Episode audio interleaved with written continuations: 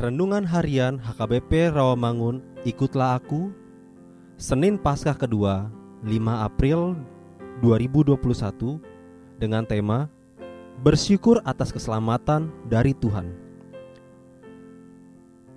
Firman Tuhan hari ini yang tertulis pada Mazmur 136 ayat 1 sampai 10 yang berbunyi Bersyukurlah kepada Tuhan sebab ia baik bahwasanya untuk selama-lamanya kasih setianya. Bersyukurlah kepada Allah segala Allah, bahwasanya untuk selama-lamanya kasih setianya. Bersyukurlah kepada Tuhan segala Tuhan, bahwasanya untuk selama-lamanya kasih setianya.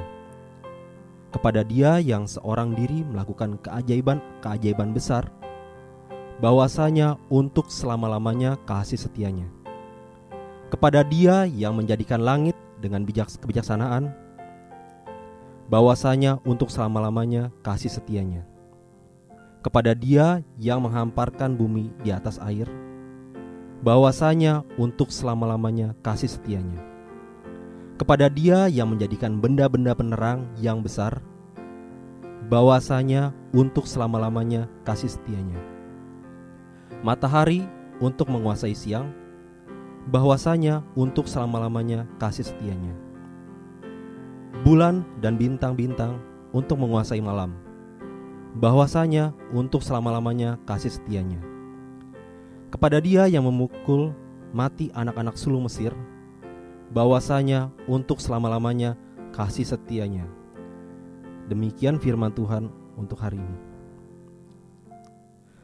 Meski kasih Allah hadir di mana-mana, kadang sulit bagi kita untuk bersyukur. Kita perlu belajar mengingatkan diri kita sendiri berulang-ulang untuk memuji Tuhan agar kita tidak melupakan anugerahnya. Pemasmur mengajak kita untuk beribadah dan bersyukur kepada Allah.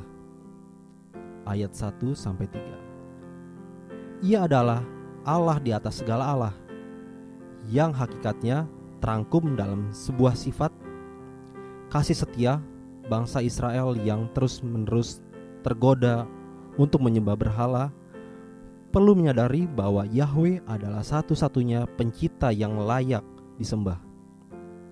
Terdapat pada ayat 4 sampai 9. Melalui seluruh ciptaan ini, ia menunjukkan bahwa dialah seorang sosok yang agung dengan keahlian yang mengagumkan.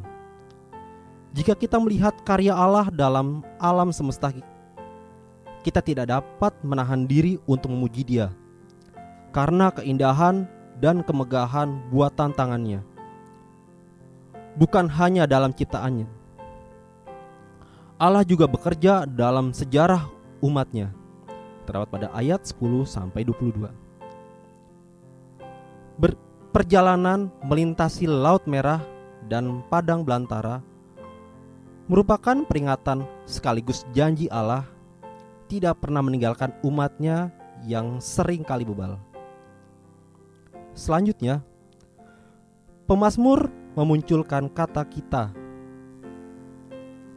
Di sini seakan-akan pemazmur ingin menyatakan bahwa sejarah itu bukanlah sesuatu yang di luar dirinya, tetapi adalah bagian kehidupannya sendiri. Iman dengan demikian bukan bicara mengenai masa lalu, tetapi iman yang sesungguh dihidupi di masa sekarang. Maka rasa syukur itu bukan hanya disebabkan Tuhan telah menolong Israel di masa lalu, namun karena Tuhan pun sebenarnya kini menolong kita. Marilah kita berdoa. Ya Tuhan Yesus, dengan kebangkitanmu, kami semakin diyakinkan akan keselamatan yang kami peroleh melalui iman percaya kami. Amin.